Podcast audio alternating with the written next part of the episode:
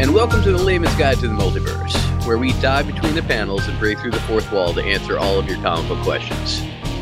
Tonight in this podcast, you'll be hearing more from me, Doug, as well as others, including Paulo. How's it going, Doug? Going all right, Paulo. How about yourself? I'm doing all right, and uh, you know, just looking forward to having a good conversation about all this stuff. All right. And to the south of Paulo, we have Ed. Hey, what's up, Doug? Ah, not much. But most importantly, here to bring the casual perspective, we have our friend Matt. Hey, Doug, how's it going, man?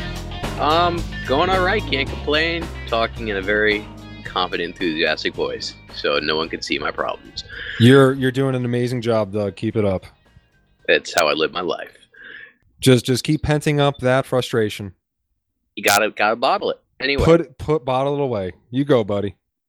Okay. So for the sake of our listeners and and I suppose yourself, um, in their quest to you know learn more about comic nerddom from their you know interests from other mediums, what question did you have for us today? Right. So I figured, you know, let's start from the beginning of the uh, MCU. I was wondering what uh, you guys could tell me about uh, Iron Man. Uh, I can tell you quite a bit about Iron Man. Do you want to start at the beginning, or Yeah, I mean, I don't know where el- where even to begin. I mean, I, I mean, like with like the Big Bang? um, we we we could do that. I mean, I'm pretty sure there was iron in the Big Bang and Uh, stuff. okay, so the universe was originally in an infinitely hot and energetically dense state. could we speed it up to about the mid '60s? Wait, wait, Oh, hold on, hold on oh, a second. that Hold on a second. Are you, are, are, are you are you trying to tell me that Iron Man was a dinosaur? Uh, I was not, but okay, the '60s. That that is that saves me a lot of time. Uh, about 13 billion years.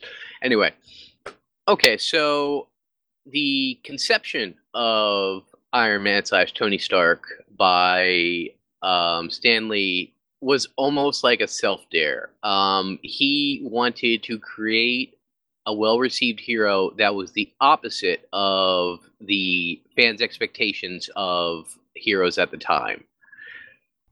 So what you're saying is that back in the '60s, there were all a bunch of peace-loving hippies.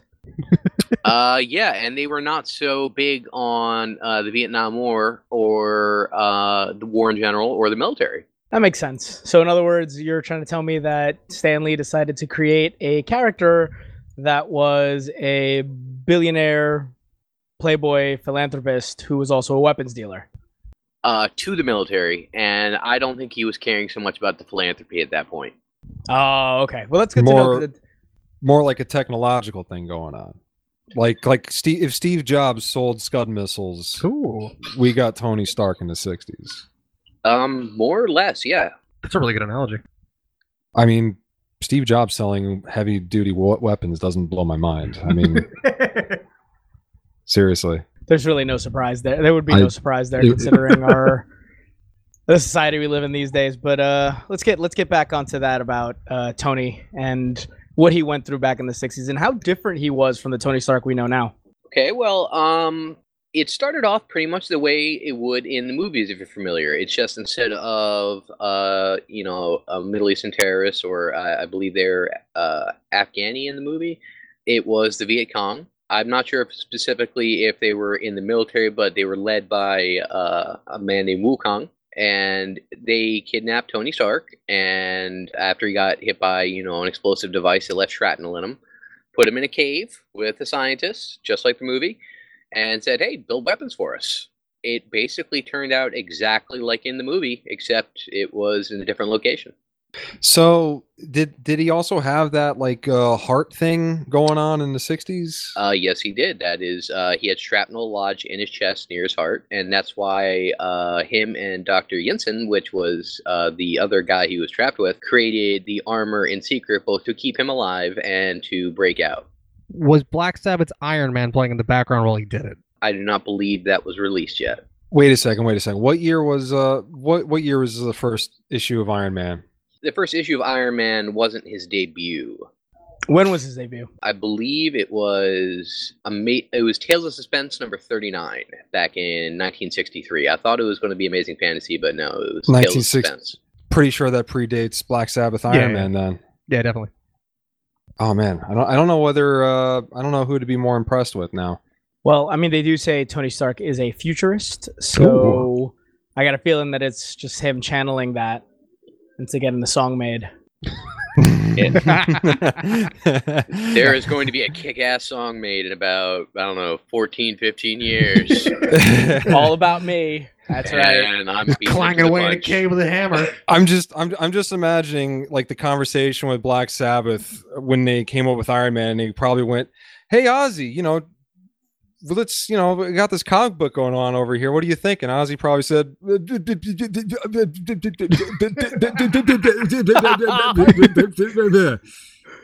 and And his wife translated. Some somehow it became Iron Man. I don't care. I don't care about the origin story of that song as long as it exists. I'm pretty sure it went something like that. Yeah, I'm I'm I'm hundred percent positive that's how that happened. I mean, the stories about him are pretty insane. But anyway, though. anyway, though, we, we, we've already gone way off topic. oh, so all right, so we have Iron Man, um, or rather Tony Stark gets trapped in a cave, builds the Iron Man suit, busts out. So where does he go from there? All right. Uh, they had Iron Man stories in uh, Tales of Suspense uh, off and on throughout uh, until '68, and basically, uh, besides a one shot with the Submariner, who's a character for another time, um, he made his solo debut in Iron Man number one, which was not made until 1968, five years after his creation. So it took five years for him to get his own book. It did. Well, he had stories that were taking place within Tales of Suspense. Remember, um, Spider-Man was created in Amazing Fantasy. Yeah, that was actually going to be my next question. Was was uh, Iron Man or Tony Stark uh, featured heavily in Tales Um, of Suspense? I honestly can't tell you how heavily. I know he was involved, um, but little hint for our listeners: I was not alive in the '60s. What? Why not, Doug? So you're saying you're not an immortal vampire? God damn it, Doug. Jesus, man. I, hey, Paula. First off, that doesn't prove that I could just be a young immortal vampire. No, so basically for the 60s, uh, he did a great job of coming into existence, eventually getting his own series. Uh, his popularity took off enough to give him his own series that lasted quite a while. Also, one of the founding members of the Avengers. So yeah, so how does how does that come into the mix? Because again, in the movies, he's kind of like I, I forget if he's like one of the original members of it or the founder or something like He's that. but kind he- of the face that runs the place, yeah. In the Yeah. movies, yes. Yes, in, in the movies. Um, in the comics, uh, the Avengers are actually formed by uh, Ant Man and the Wasp. Yes. Hank, uh, Hank Pym Ant Man, or Hank okay, yeah, that's right. Ant, because Scott Lang was not around yet. Right. Another big difference from uh, the cinematic universe. We'll go into at another point, but Hank Pym is was not is not an old guy in the regular continuity. He is his own character. Um, so yeah, existed, uh, became popular in spite of him representing everything the fan base hated, and uh, leading uh, founding member of the Avengers. So, all right. So then we have Iron Man in the 60s, you know, busting out, doing his thing, joins the Avengers. I assume he probably does that for the majority of the 70s. And we could easily cover just the Avengers in, a, in an entirely different podcast. We could, but uh, I will say uh, that like in DC Justice League has what they consider the Trinity, which is Superman, Wonder Woman, Batman. Uh, the Avengers also has their own Trinity, uh, which uh, they consider to be Iron Man, Captain America, and Thor. Yes. Ah, gotcha. All, all of them represented in the movies pretty well. Yeah. Gotcha, gotcha. So, all right then. So now, now here, here's another silly question. Actually, though, the I always see the early drawings of the Iron Man. He's wearing like kind of looks like a weird Tin Man sort of thing. Like it's not very refined. Like when did when did a modern Iron Man design start to like a, appear? I want to say it was shortly. Like, I, I want to say he was only in that old armor for a couple issues. Am am I Oh, wrong? okay. No, I feel because I remember in the first issue of Avengers where they're actually formed the Avengers, he's still in that Tin Man suit. Yeah, yeah, yeah. He's got that weird, like, giant, like, armor condom going on. Yeah, uh, Armor and. I can't get any STDs. for for listeners out there who can't really picture this, um, the movie Oh, no, I'm sorry. That, actually that would have been VD back in the 60s. Excuse me. yeah. He's But got for the listeners, VD. uh, for listeners who can't really picture uh, what this uh, costume looks like, you don't have to. The movie did it for you. Uh, Yeah. The uh, you know ramshackle piece of armor he built in a cave uh, was designed to look very much, pretty much exactly like his original suit of armor did. Yeah, I feel like the only difference is in the in the movie it's silver and not gold. Uh, yes, I think it was silver in his original appearance too. I could be wrong about that, but it was gold in Avengers number one. Gotcha, gotcha. Was it gold? Oh yeah, yeah, yeah. You're right. If I'm remembering that picture correctly, that iconic cover correctly, where it's like this really weird looking Hulk, uh, very old looking Iron Man with the yellow suit, and then the the Thor back when he had like the the flowing blonde hair and the the helmet. Very I mean, that, that big winged now. helmet. I'm, I'm thinking Yes. back to like the early drawings of Iron Man. All I could think of is like a walking iron lung. You're not wrong. Yeah, Yeah, you're not you're wrong. not wrong. He It's, did- it's It's like a giant deep sea diver kind of thing going on. You know what I mean? Yeah, and I think fans uh, felt that as well. Um, he, you are right, Ed. He did not wear that very long. Uh, he was already in his uh, uh, more modern red and gold thinner suit by uh, Tales of Suspense '58. Oh. now who was who was Iron Man fighting for most of this time? Because I mean, like in the movies, I'm trying to I'm trying to remember. In the in the first Iron Man movie, he was fighting. uh Uh, Jeff Bridges. It was Jeff Bridges. Yeah.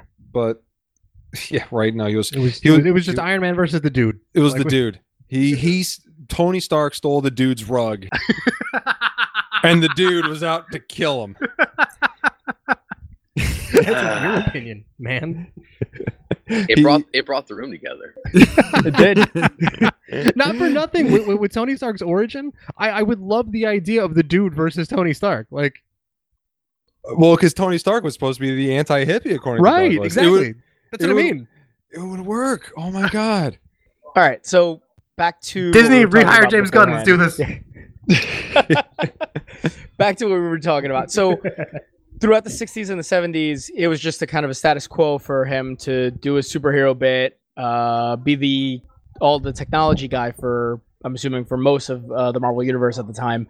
Um, Yeah, when did he develop his drinking problem? So I mean, that's one of the things that they kind of touch upon in the movies. Mhm. Um, how do we get to that drinking problem that we kind of we see and a lot of people talk about as being some one of the defining moments of the character? Uh, I think the funny thing about this is that it was not meant to be such a huge part of his character, and what is considered the Iron Man story arc that defines his character in the comic books was at the top at the time not taken that seriously. I'm starting to interpret. but isn't that the reason that Robert Downey Jr. even took the role as Tony Stark? Oh, it completely is because uh, he was like, "Yeah, I'll do Iron Man if, as long as you keep the drinking problem in," because that was something he could relate to. And then they took the drinking problem out, but they kept paying him very, very well. Yeah, uh, basically they dealt with it a little bit in uh, the first and second movies, and then Disney acquired Marvel, and they literally nixed uh, the plan for them to really dive into the alcoholism in Iron Man three, which is kind of a shame. No, I mean, wait. a- as Disney does, you know. now I, I think I know where you're going with this, Pollock. That's um, this is one of the few Iron Man comic books that I've actually read, and I actually read it on, on Doug's recommendation. It's uh, what Demon in a Bottle, I think it was called. Uh, yes, So yeah, what was weird about that, you know, I it's just it's fresh in my mind. I mean, did you know he was he supposed was he ever like this kind of playboy kind of you know uh person before uh before that comic? um, you have a Playboy, yeah. Um, they they never really showed any issues with drinking. I can't say that like he they never showed him ever having a drink, but like they didn't. Well, I mean, it was also the 60s and 70s. It was Right. Viewed very differently back then. yeah, it's like oh, it's five p.m. Where's my martini? 5 But- p.m. if I'm holding back. Usually it starts at three, sir. I was about to say, yeah. ha- have you not seen Mad Men? I'll get around to it. But um yeah, so Demon in a Bottle uh is considered the preeminent character defining story arc in the comics for Iron Man. It came out in 1979, and basically, it starts off with uh, Justin Hammer essentially. Now, now hold the phone because that that's one thing that threw me off. So in the movie, he was fighting Jebediah Stane, played by the dude. Obadiah Mhm. Stane. I can't keep it straight, man. Jebediah. Jebediah. Jebediah. I How mean, was it's not that much too? better. It's not that much No, better. it's Obadiah, not. Obadiah is not that much better, to be honest with oh, you. Oh man, I just that's see that's why I just call him the dude. I'm just the dude, man. His dudeness, Duderino. Oh, so but just so, so but to add to kind of to that what you were talking about, it Justin Hammer for the people who don't remember this uh was the Don't remember. I don't even know who Justin Hammer is. Justin Hammer was the villain from the well one of the villains from the second Iron Man movie. And you know what? That shows you how good that movie was. I don't remember a damn thing. That was the best character in that movie. The best Especially- character they introduced was from that from that movie. Because because that was so funny because in the movie he was like a total incompetent jerk. Listen, like like and, and let me tell you, the only reason that character was so good is because Sam Rockwell's portrayal of the character. I mean, well, Sam Rockwell's fantastic. well, yeah, 'cause- I agreed there. yeah, he was good in that. But the point I'm trying to make is that uh, I don't remember him being useful at all in the movie. Like every single piece of technology uh, Justin Hammer came out with in the movie broke. It was I don't even remember that movie, and I saw it in theaters.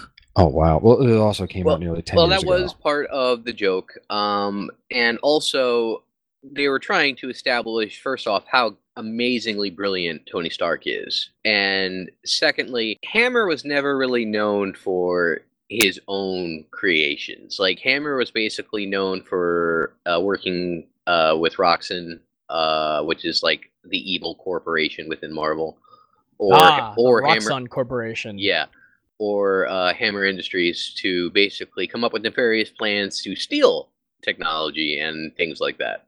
Audience, for your information, they are so evil they spell their name with two X's. Oh Jesus! Oh shit! Oh. My Oh. god! If it weren't formed during the time where they were under the Comics Code Authority, it probably would have had three. Oh, jeez, that. Oh. Oh, man, Doc, Oh, Doc, oh, my young, my young eyes. I got the vapors over here. all right, all right. So, all right. So back to Demon in a Bottle. So now, um, you're saying You Justin gotta rub it Hammer. the right what, way. what exactly did Justin Hammer do to kind of get uh, Tony to? I don't know. Like, so what exactly happened? How did he get? How did the drinking problem come to the forefront? Okay, well, they had shown that he'd already been drinking a bit to deal with his stress. He loves the hooch. Yes. Um, but you know what's really stressful is when a Being man hungover. Uh, yeah, that's stressful. But now imagine uh, an enemy screwing with your armor and making its repulsor discharge on its own, killing an international ambassador. Oh man, that sounds like the pits. Uh, yeah. So Tony Stark is stuck in this situation where it looks like he just flat out murdered an ambassador. And he's like, okay, um, how do I fix this? Okay, first off, All right, guys, Step- I step promise number- that wasn't me. yes, yes. Step step one. I'm gonna get out of the armor. That wasn't me. Promise. Cross. You know, cross my heart. Uh, Hope to not go to jail. yeah. So he gives up the armor, and then he basically has to go on the run. So wait a second. How, do, how does Tony Stark give up his armor? Does he just take it off then and there? Yeah, basically. What is he doing at the UN with you know, wearing full armor? Like, I think that's a fair question, right? Oh, oh, actually, again, I, I just read it. I remember. Basically, that ambassador, he was a fan of Iron Man, Oh, that makes sense. Okay, he like probably requested it, yeah. and he, and he requested it Okay. because uh, one of the weird things in the comics and the movies was, you know, like how the first Iron Man ends and Tony Stark's like, "Hey, yeah, guess what? Oh, I'm Iron Man." I'm Iron Man," and then in the, in the, in that story, nobody knew. Right, right, right. Okay, He was trying to play off as a bodyguard. okay. Oh, okay, that's right. That's why he would have like the suits kind of function on their own without any any outside help, so that he can keep up the appearance of, hey, Not this yet. Not is being my Iron Man. bodyguard. Oh yeah, so I'm guessing that the uh, what the the second movie then that's kind of where they're drawing the inspiration from with like the suitcase armor. They're drawing inspiration from a lot of sources. Uh, his tech evolved so much over uh, the years, but we'll get into that after uh, this. So he gets uh, he's put on the run the the police don't take him in. They because but they demand he turn over the armor because you know uh, him claiming that wasn't him. So he had to go on to run armorless, um, stress drinking. At this point, he gets personal hand-to-hand training combat uh, experience from Captain America because he's like, hey, you know, without uh, superpowers or armor, maybe some basic self-defense would help. He basically then tries to figure out who did this and how. And as he's doing this, he just keeps spiraling further and further into his alcoholism. because I mean, I, I can see how that would make sense though, because the Tony Stark that you know from the movies, he's a very, very uh, confident, very cocky kind of guy. Very He's, suave. yeah, he's always in control. So, like, from what you're explaining with uh, uh, with his suit getting hacked like that, he, you know, again, I, I read the comic recently. From what it seemed like, it was mostly about him being like, "Oh my God, what if I'm not always right?" Yeah, it's pretty much the polar opposite of the portrayal in the, in the movie. I mean, Yeah, Time to panic. yeah, Yeah, It, yeah. it was a complete downward spiral in every sense. Well, Uh, I mean, between the stress and um, the drinking and Yeah. the hangovers and possibly the pill addiction. I don't remember there being any pills. in Did he that have a pill addiction? I mean, I wouldn't, it wouldn't, I wouldn't be surprised. I don't believe so. I Uh, don't think he did anyway. Um, but yeah, that that's what happens.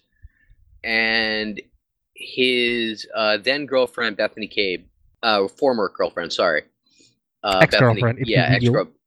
Well, my apologies, but yeah, uh, Bethany Cabe uh, basically kind of tries to help him through it, and shares a personal story from her past about losing a loved one to addiction and says that she won't let this happen again and tries to help uh, Stark quit Does it work? uh, temporarily. Oh, okay. Yeah, because that's that's that was the weird thing about that comic was that um, a um, Whiplash was a total bitch in that, but he was like a rocket mean, sur- surgeon. Listen, Whi Whiplash is always kind of a total bitch. I think the only reason that they got an interesting person to play him is because that's the only way to make him interesting. I, I I guess, but it was just it was just funny because I, I I I remember reading Demon in a Bottle on Doug's recommendation, and I was just like, oh, Whiplash, Whiplash is such a little bitch. Like like like he just shows up and Tony Stark's like, I you can't even touch me. Why try? it, it, it's it's like like a, little kid fighting his dad.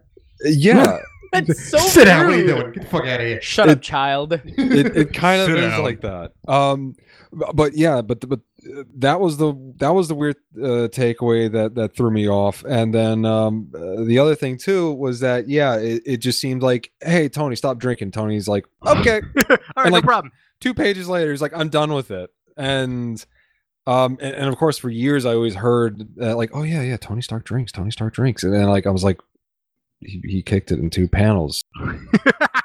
Maybe he doesn't drink so hard, you know. I was about to say, yeah, or, or maybe maybe the Iron Man armor has something to do with, or maybe like I don't know that he's able to increase his heart rate through that uh, thing that he has in his chest, Little pacemaker. it burns up. Yeah, burns off the alcohol. Well, re- remember what I uh, uh, had told you, right? You would you would think you know he, he's this billionaire genius that he'd be like you know not only have hangover cures but like he'd be able to Solve, not, like, solve alcoholism with Yeah. his money. Yeah, right. right. Just like, oh man, oh, God, this is a missed I'm really, opportunity. I'm really messed up. Oh, let's just. oh, I feel better. Like, I mean, like, dude, the the Russians had like those. Uh, they had those pills that you can take supposedly during the Cold War. You, you took the pill, and apparently, like, you wouldn't get a hangover and to stop you from being drunk. Right, right, right. It like, like why, why couldn't Tony Stark have that? It's a missed opportunity. Well, anyway, to, to, to get back to what you're ever? asking about how quickly it seemed to end, remember that the writers of the storyline did not intend for this to be like a character defining trait, even though. Oh, which is why uh, he just kind of kicked it in two panels. Yeah. Right. It was supposed to be like alcoholism was the villain of the storyline. um, So it was as if How does The Iron Man beat a villain he can't punch? What? I said, how does Iron Man beat a villain he can't punch? Ah, there you go. Yeah. Yeah. Or shoot with laser beams. Ooh, there you go. I told you repulsor already. He, he turns up his pacemaker and he burns off the alcohol. Silly me, I forgot. Where, where, where have I been? But anyway, so so Yeah, so this storyline, though, uh, established into the continuity that he had an alcohol problem, which led to relapses and him dealing with it uh, for a number of years uh, until uh, the basically final time that Tony Stark drinks, which is uh, an issue of the Iron Man series published in 84 called Deliverance. And uh, buckle up, kids, because Deliverance was a hell of an episode or an issue. It was an it was an, as an episode of Tony Stark. um, so he starts off the story already drunk, walking the streets of New York, uh, like no fortune, no company. Uh, right now, uh, James Rhodes, who's uh, other people know as War Machine, uh, now uh, had been filling in for him as Iron Man because he did not trust himself with the suit while he had his drinking problem. Which makes yeah, perfect yeah, yeah, sense. yeah, yeah, yeah. That's fair. You don't want you don't want to you don't want to be drunk piloting a giant suit of armor. Uh, A which- death wh- wh- machine. yeah, which he Maybe did several times. I was about to say, I remember him doing that in, in, in the bottle, even Yeah. in the bottle. Oh, well, that's never good. Anyway, continue. So uh, it is early in the morning, and there is a record blizzard happening in New York. Uh, he runs out of the cheap wine that he'd been drinking. Uh, he's cashless, so he goes to a pawn shop and sells his jacket. Like Hold his on. lo- Why is he cashless? Isn't he like still a millionaire at this point, Mhm. or Still a it- it- trillionaire playboy. uh, there was storylines. He's lost his fortune many times. He always manages to build it back up. ah, I mean, of course. Uh, Uh, whether Back it was to quo, stolen, guys. yeah, whether it was stolen from him by a villain or he dis- dismantled it, or there's all Ye- kinds of reasons. you know, it would be an awesome way for him to lose his money in a story arc. What's that? He loses it because he gets into selling Avon.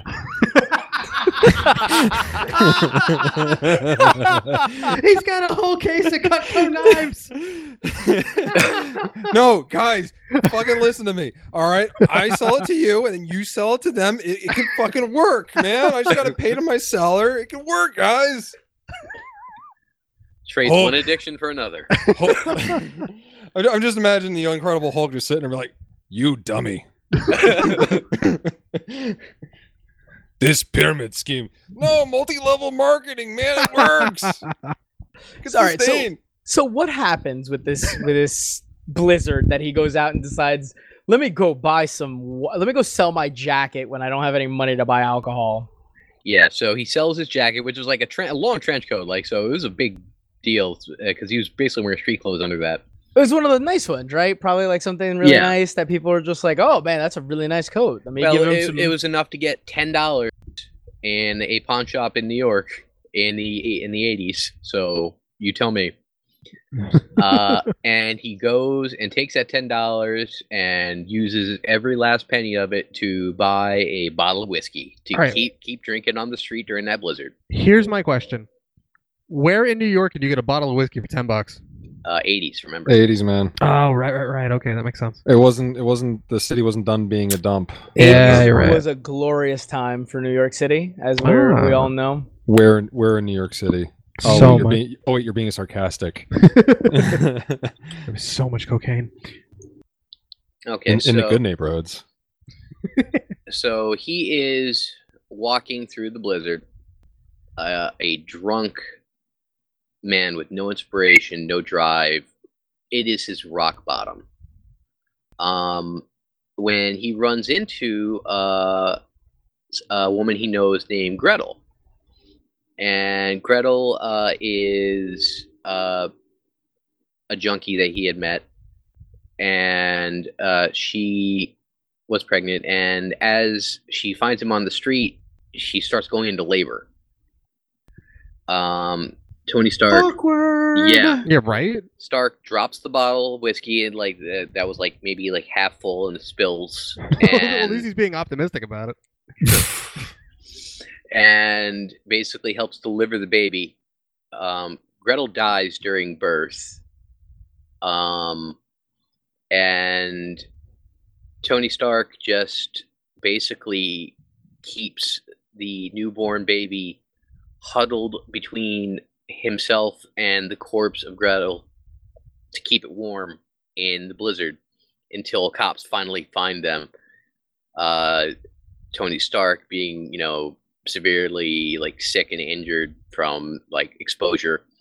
Uh, the woman obviously already dead, and uh, the baby miraculously okay because you know that's what happens when you when you're in a prior- comic book. yeah when you take your priorities into perspective and realize that uh, sandwiching a baby for life is more important than whiskey. So what happens to this baby? Uh, he lives and is of no consequence. To the future of comics ever. Oh, missed opportunities. Yeah, another another another throwaway in the history of Marvel Comics. Good job, Marvel. Clap it up.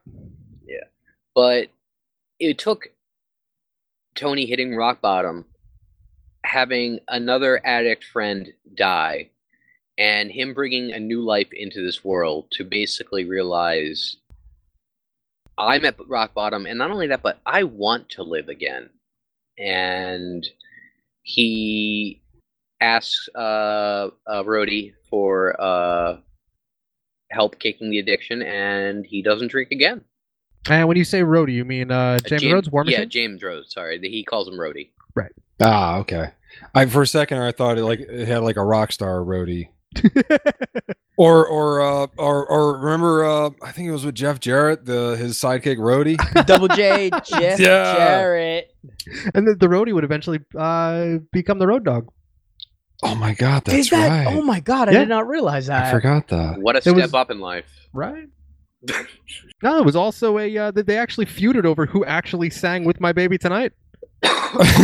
Tur- turns out Jeff Jarrett was lip syncing the whole time, and it was the roadie doing all the vocals. What? Yeah. Oh my god. We are going off the rails. If you didn't watch uh, WWF in the '90s, you're missing out.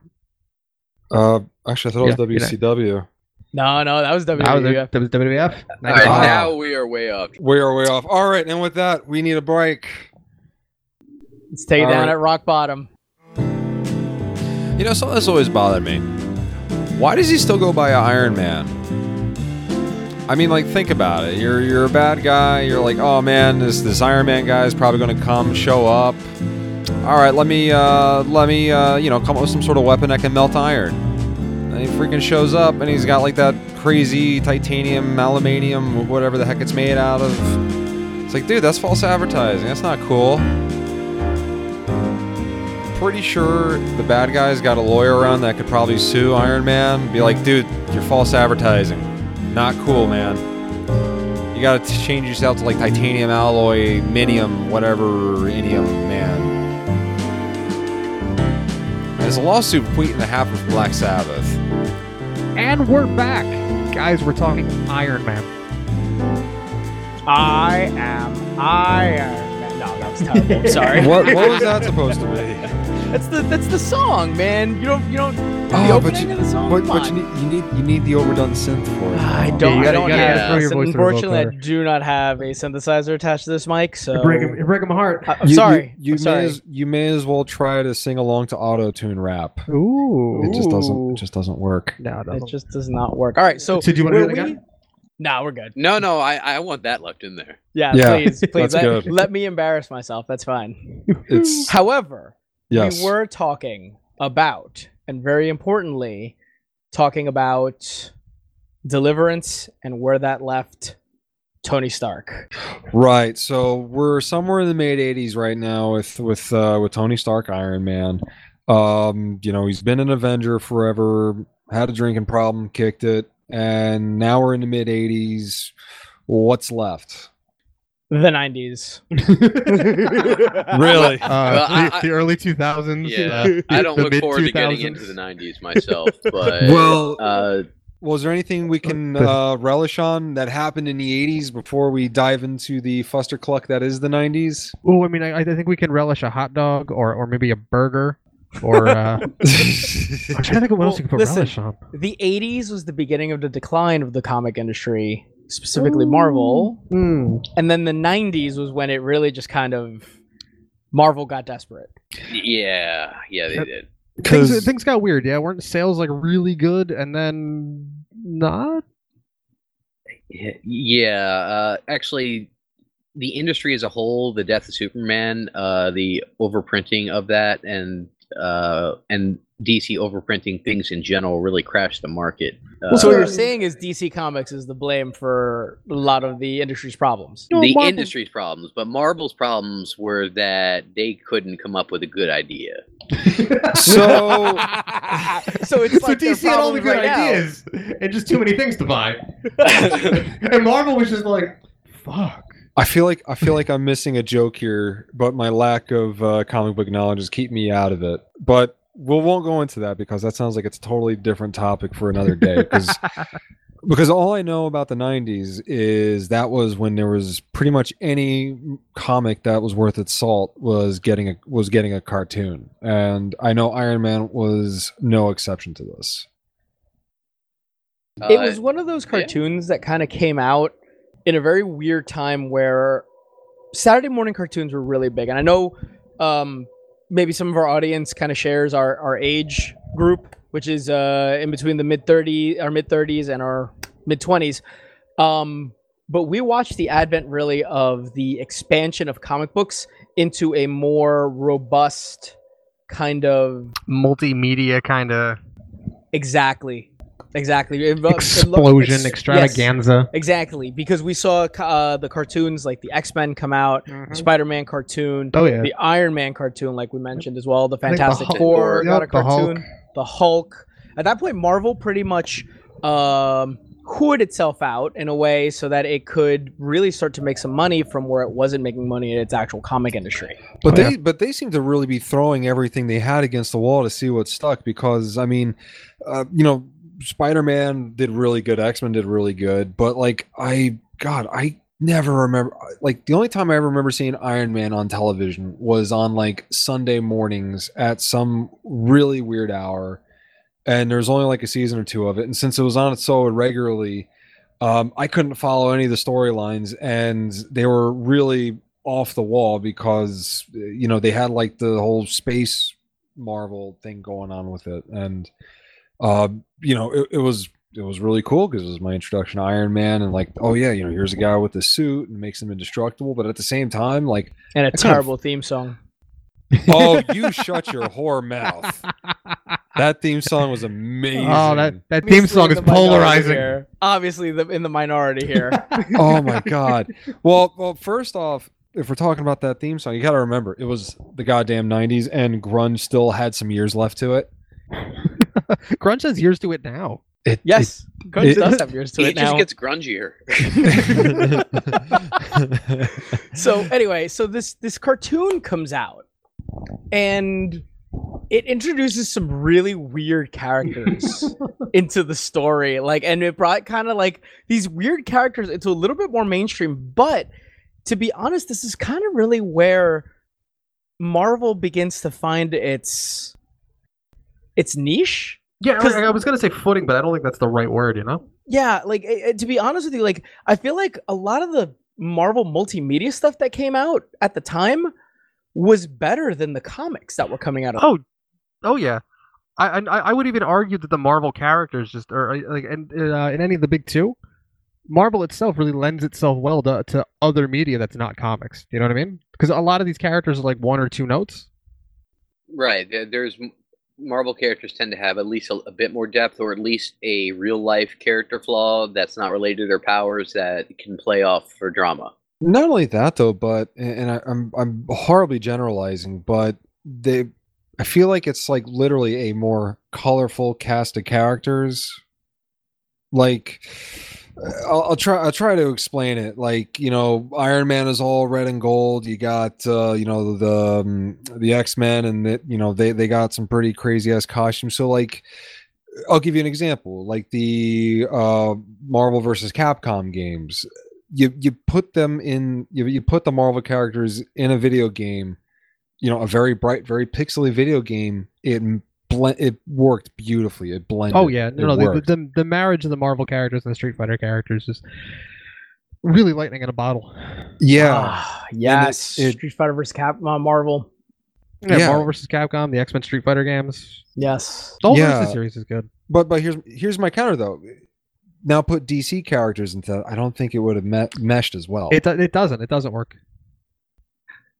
No, Uh, and, and, and really, it doesn't work. I mean, I don't even want to say costume wise or even character design wise, but just like even power and scope wise, it just doesn't work. You know, no, no, nobody wants to see Superman getting in, into a punch fight with uh, Ryu. You know what I mean? yeah, that ain't going to end well. Well, people didn't seem to mind the Hulk getting into a fist punch with Ryu. You know what though? I I still buy that more than I do Superman. You know what I mean?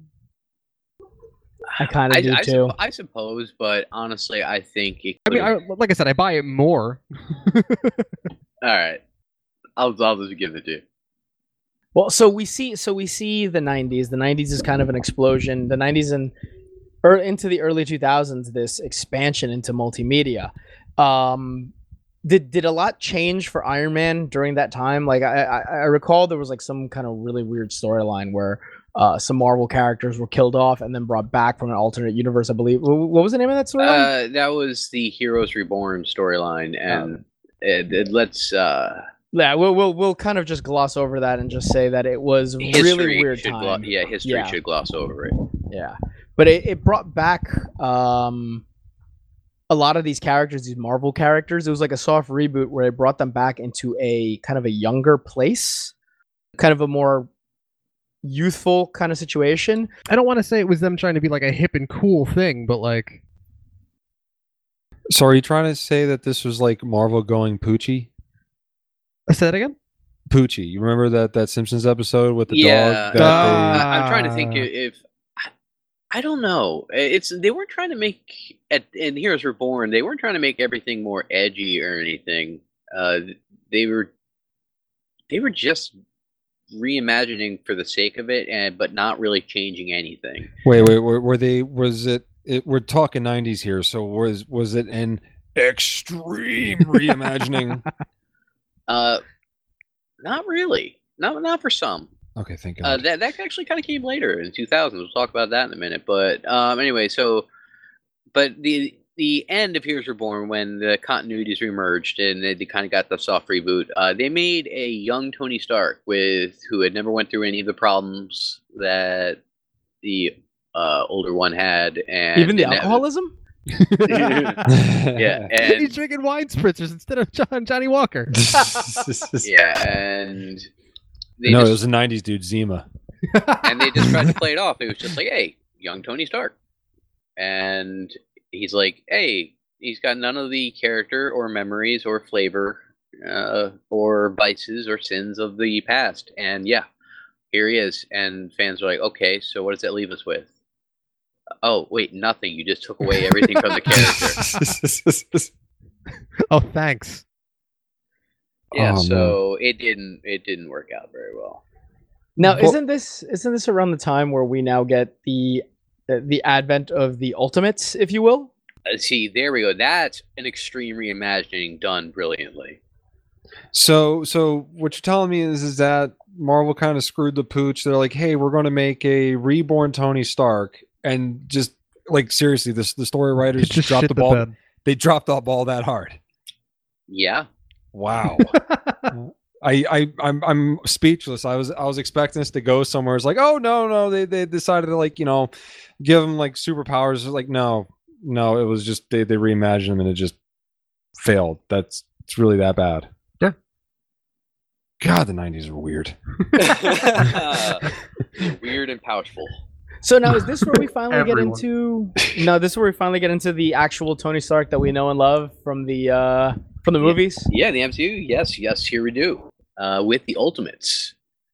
Uh, Doug, you, do you want to kind of just gloss over what that line was in general? I'm sorry, say that again? Uh, do you want to just gloss over what the Ultimates line was oh, in general? oh, oh, oh, of course. Sorry. Um, the Ultimate line was a alternate continuity reimagining of most of the mainstream characters uh, that took place basically restarting the, the you know their own timeline as more modern day characters, also grittier, um, and like and uh, kind of a bit more realistic, right? uh, yes. And um, it started with the Ultimates, and now a lot of people like to complain that Robert Downey Jr.'s portrayal of Tony Stark is he's not Tony Stark. He's just playing Robert Downey Jr. wearing armor, and I would disagree because I believe that he borrows heavily from the version of Tony Stark in the Ultimates universe. He even kind of looks like him, doesn't he? Oh yeah, Uh, yes. Yes. I know for a fact, for a fact, A fact. that the the character of Nick Fury from the the Marvel Comics movies Uh huh. takes from it takes his appearance and actually his characterization from the Ultimate Nick Fury. Oh yeah, that's actually in uh, Sa- that's actually in uh, Samuel Jackson's contract. That he has to look like that. Oh no no that that when uh, they, they they went to get the rights uh, to draw him like that in the comics. Uh, in, in in that contract, he was like, anytime there's gonna be Nick Fury in a movie, I get to play him. They were like, done. Not a bad deal. Not a bad deal at all. Well, yeah, because uh, if you pick up the Ultimates and you read through it, Nick Fury isn't just black. He's clearly Samuel L. Jackson. Oh, 100 percent. And th- this happened uh, in 2002, years before the movies.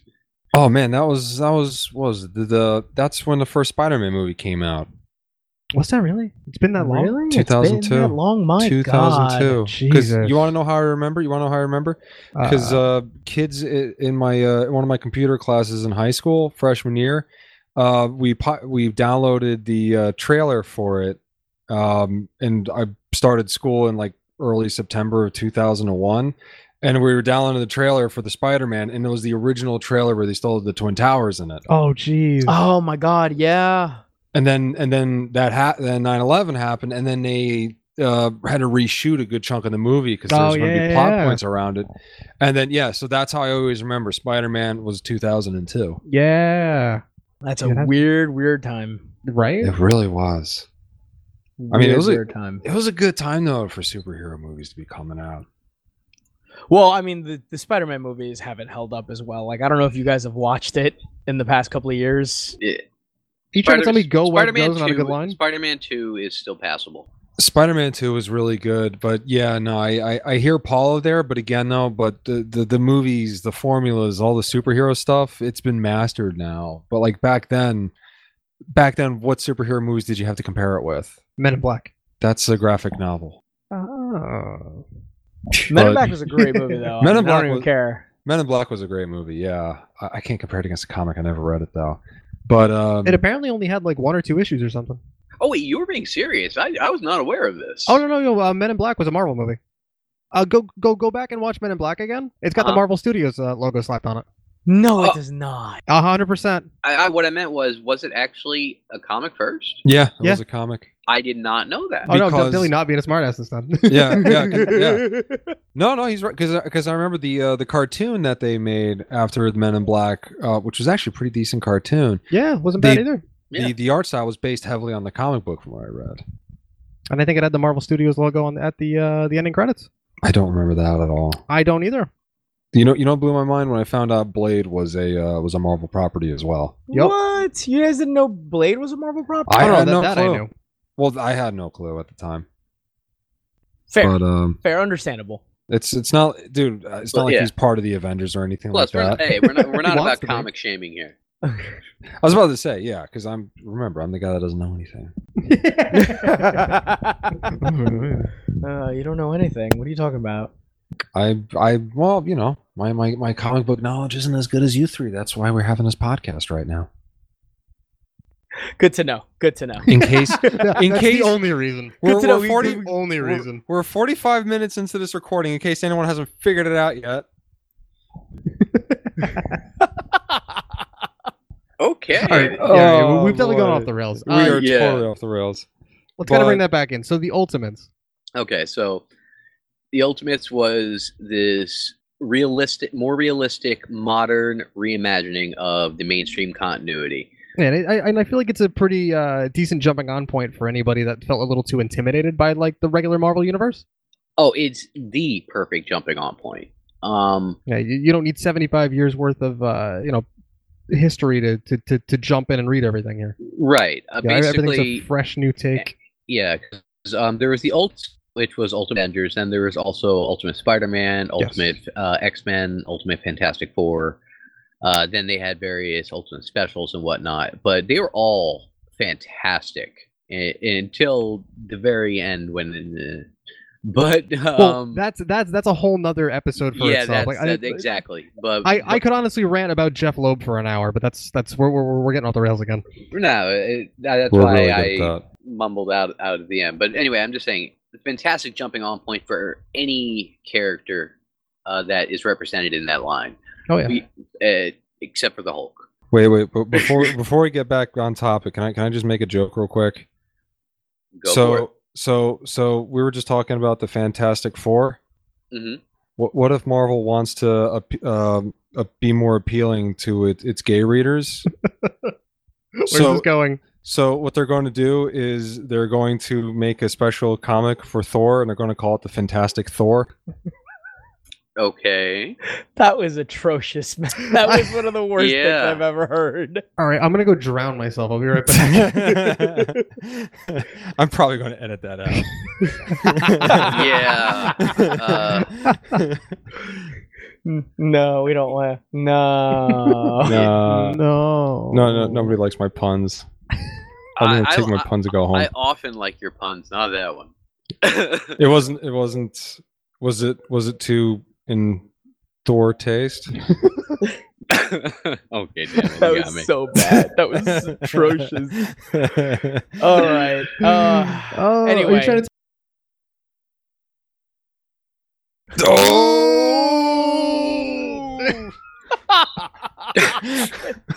so bad. no, I really might go drown myself in the sink. There's like there's one like 15 feet from me. All right. Sorry, you're gonna deal with my dead body, man. Uh, it's so all I guess good. we rein it in, I suppose. Con- Uh. continuing on with the ultimate. So, unfortunately, the ultimate line runs its course. It runs its course, Uh, right. You know, we we That's a way to put it. we've had it. We've had a couple of characters that have actually managed to make it from the ultimate universe, as it as it would be said, to the mainstream Marvel universe, which is the Marvel 616 universe, for anyone who wasn't aware of that. Uh, that's the way Marvel delineates their various. Um, they're different universes. They're Yeah, multiverse, if you will. they're numbered. yes, they're numbered. Um, and so, you know, with that, we come to the current and most, uh, I think, known at this point uh, Marvel stuff is the Marvel Cinematic Universe Ah. which is obviously Iron Man one, Iron Man two, uh, arguably Iron Man 3. Yeah, Iron Man three. We like to forget about Iron Man three because it's not that great, even though it's based on a fantastic storyline, which is one of the parts that is severely wasted in in the fact that they they they neglected some of the better storytelling opportunities from what that actually story is based on. Um, Yes, extremis. Doug, I believe you're, ta- you're you want to take this extremis the extremis storyline. I would love to because it was a storyline that was interesting, fun, and really ramped up Tony Stark as a character power wise, which was cool for you know. Yeah, the, well, wasn't this the story that kind of made him a heavy hitter? Like it put him almost on the level of Thor. Um, I would say so. There's there's never been a more powerful version of Iron Man. I will say that. Okay, so it starts with these three people in a warehouse. One of them or two of them inject the other with uh, this mystery fluid that apparently you find out is okay. Wait, I? Yeah. love comics, man. Come on. Mystery Well, fluid? I They just decide to inject it? No, Where the No, hell no. is it? Where the hell was this? they all inject themselves with the uh, the, the uh, milk after you get done with the cinnamon toast crunch. I want to be able to see what the, what It- the it kids was- can see now. It wasn't a mystery fluid. Yeah, I was going to They're say just topped the up on fans would cinnamon find milk. out it is uh, a serum of the extremis virus. So And- is is that extremis or extremis? I, I I- actually was never clear on how to pronounce that. I, I am not clear either, and I have switched back and forth. I love it. Let's keep going. All right. So extremists. um, all right. So it rewrites your DNA, um, and kind of gives you almost like it, it. It gives you basically universal enhanced physical attributes, but also has some specific. Uh, it gives specific people specific powers, basically. Um, and so this guy ended up being super strong, durable, fast, could breathe fire. Um, and uh, Tony Stark goes up against it uh, loses pretty bad. Uh, it gets away, and he is left severely injured and forced to take the serum himself. And So what powers does he get? okay, so Does he get like the power to melt? Is he super strong and super naked? Uh, he is stronger than he normally was. Like he heals faster, stronger, uh, Okay. more durable. Not like crazy levels, but yeah. But Oh, How so about- he, he he just turns into that that, that Daft Punk song. Huh? He's Yeah, just harder, no. better, faster, stronger. How about the power to kill a yak? uh, he already had that, but his power to and kill yaks has increased because I have not mentioned the most important power he got here. But but, but from 300 yards away, Yes, Miles. mine bullets. Uh, It's telekinesis, Doug. yeah. okay, we're we're almost on the right track though. No, uh, technopathy, the ability to sense, communicate, interface, and like manipulate machines. Oh, Like so he turns into uh into drums from Planetary. I'm sorry, I'm getting us a little off track here. Yeah, no, it, it's cool. You just made a reference. That's all. Um, but yeah, That's uh, gonna be an episode in and of itself. I promise you that. Oh God, yeah. Planetary is so good. he has basically access to technology wherever he is. Like I remember a scene where he was outside of a bank being robbed, and he's just looking through its cameras, like in his you know like Hololens. He didn't have to hack or anything. He just accessed it. Oh Just- wait, wait, wait, Doug. So you're telling me that Tony Stark just turns into Facebook? Yeah. That's awesome. Ooh.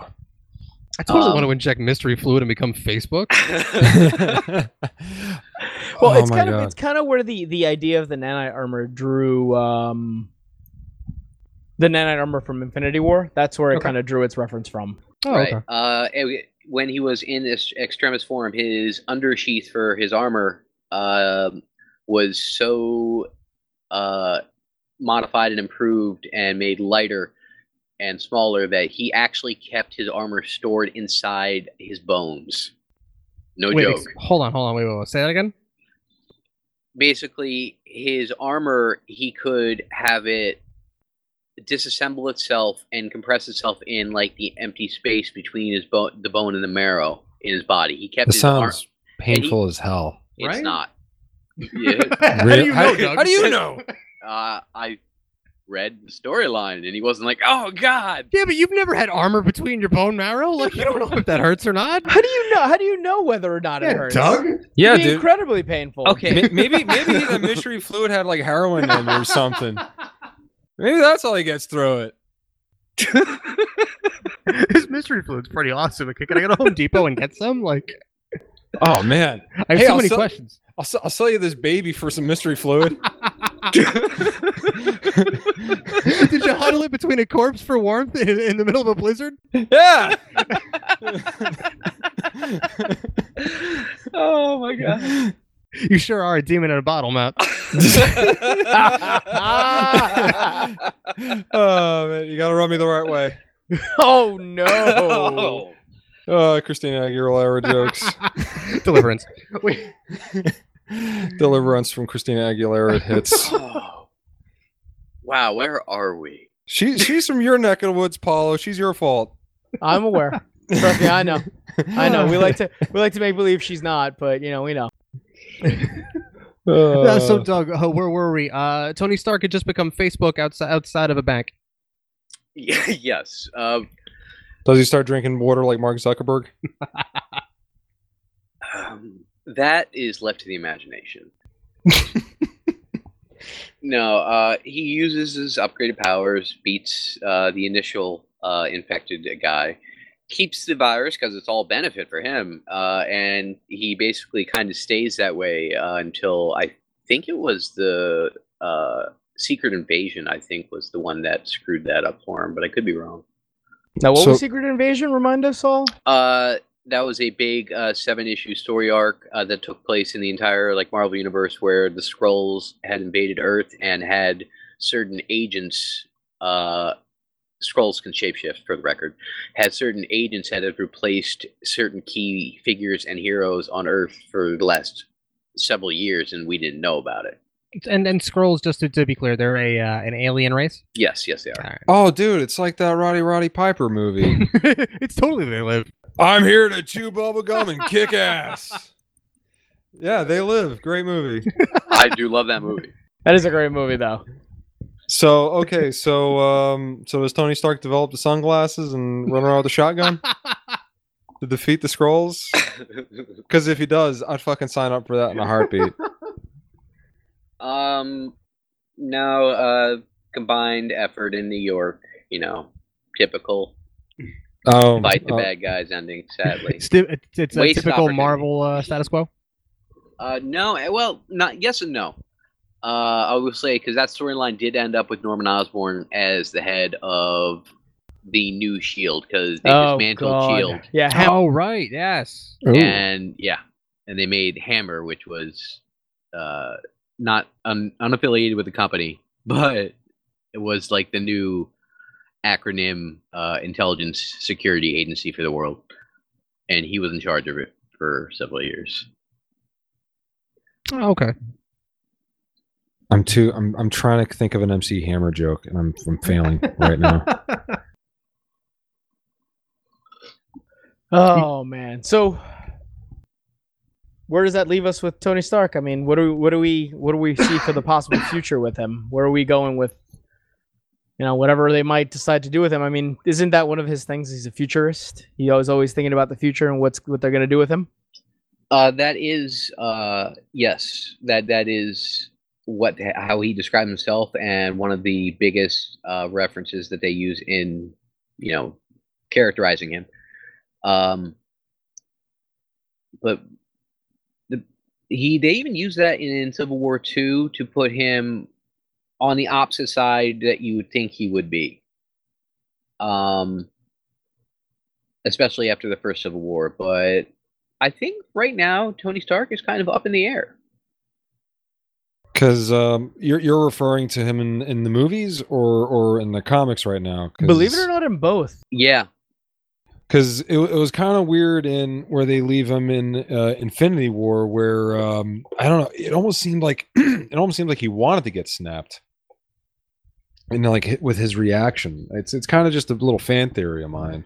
I mean, watching watching all of your pretty much all your plans go to hell and not knowing what's going to happen as a result of it would leave you in a depressed place. But I mean, the other question be is Robert Downey Jr.'s contract. yes. oh, really? Robert Downey Jr.'s contract is up at the end of this movie, just like the majority of the Avengers uh, are up after this this Oh. These next this next movie. So it's kind of left up in the air to see what's going to happen with that. What perfect timing for Thanos to come by. Exactly. Dear Well, God. it's also to be honest in the comics as well. We kind of don't know what's going to happen with Tony Stark. I mean, Tony Stark has been through uh, a number of weird things happening lately, from him being put into a um, him going was- into a coma and then becoming a hologram for a yeah, while. he was he was an AI for a little bit, wasn't he? Yes, he was replaced. He was also replaced by uh, Uh, Doctor Doom. yes, Doctor Doom was one of the people who replaced him. It was like kind of a, Oh, one of you're those, referring to uh, Riri Williams. right, Riri Yeah. Williams, uh, aka by Ironheart. Ironheart. Yeah. Yes. Uh, the smartest girl from graduating from MIT who may or may not be smarter than him than than Iron Man himself. If she Yeah. was so smart, why did she make her name rhyme so easily with the word fart?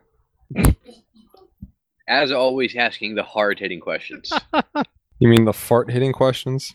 Uh, You're making me rethink this entire concept. Precious. Uh, can we just scrap the whole Iron Man thing? Let's just start over.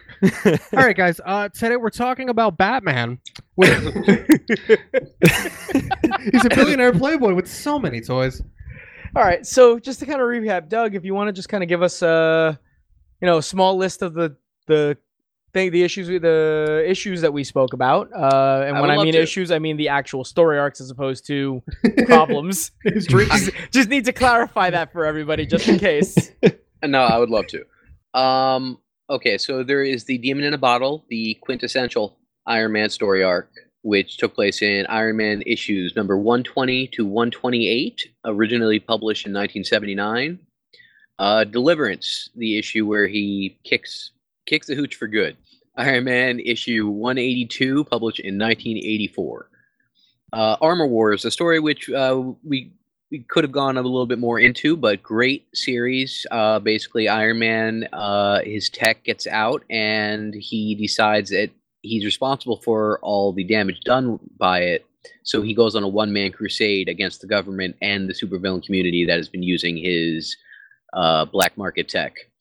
And it's a very good storyline. That was uh, in Iron Man issues 215 to 232, published in 1987. So it was a long story arc. Um, now, if we want to talk about the Robert Downey Jr. Iron Man that you know and love from the movies, uh, you want to read the Ultimates, uh, Volume 1, which is published in 2002, as well as the Ultimates 2, published in 2005. Um, Extremis, the one where he got injected with mystery fluid and got superpowers, um, took place in Iron Man Volume 4, issues number 1 to 6, published in 2005.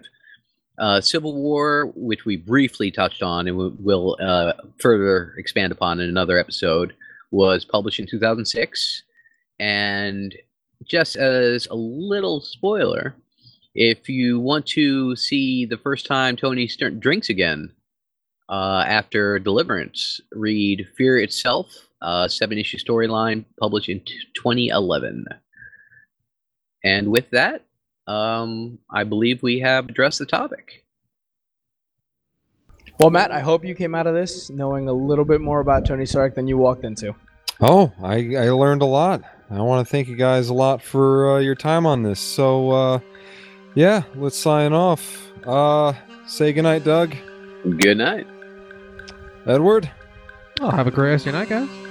And Paulo. You guys take care. And this is Matt signing off. Have a good one, folks.